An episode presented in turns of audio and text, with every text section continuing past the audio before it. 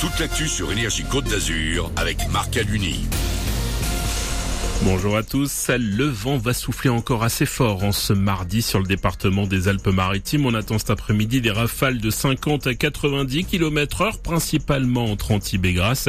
La journée se passera sinon sous le soleil, aussi bien sur le littoral que dans l'arrière-pays. Côté température, 13 degrés ce matin au réveil. L'état d'alerte, le département des Alpes-Maritimes est officiellement passé en vigilance sécheresse hier. Un arrêté a été pris par la préfecture. Il restera en vigueur jusqu'au 30 avril prochain. Pendant cette période, l'arrosage, le lavage des voitures et le remplissage des piscines sera réglementé. Depuis septembre, le déficit de pluie est estimé à environ 50%. Une nouvelle journée de mobilisation. Elle aura lieu demain, toujours contre la réforme des retraites. À Nice, le départ du cortège est programmé 10 heures, place Masséna. Suite des perturbations à la SNCF. Dans les Alpes-Maritimes, seulement 50% des TER. À Antibes, par contre, les éboueurs ont repris le travail hier soir. Chaque jour, 1000 personnes apprennent qu'elles ont le cancer en France. Pour aider les chercheurs, l'Institut Curie lance aujourd'hui sa grande campagne d'appel aux dons.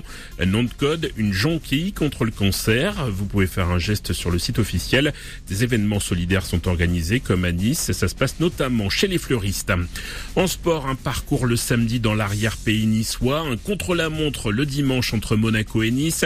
Les deux dernières étapes du Tour de France 2024 ont été dévoilées hier matin par les organisateurs. Pour la première fois depuis plus de 100 ans, la grande boucle arrivera ailleurs que sur les Champs-Élysées en raison des préparatifs des JO dans la capitale. Christian Prudhomme est le directeur du Tour. Ce que les organisateurs du Tour de France essayent de faire depuis toujours, depuis 1903, rapprocher les montagnes de Paris, ça se fait assez naturellement. On n'a pas rapproché les montagnes de Paris, mais les montagnes sont à côté de Nice et de Monaco.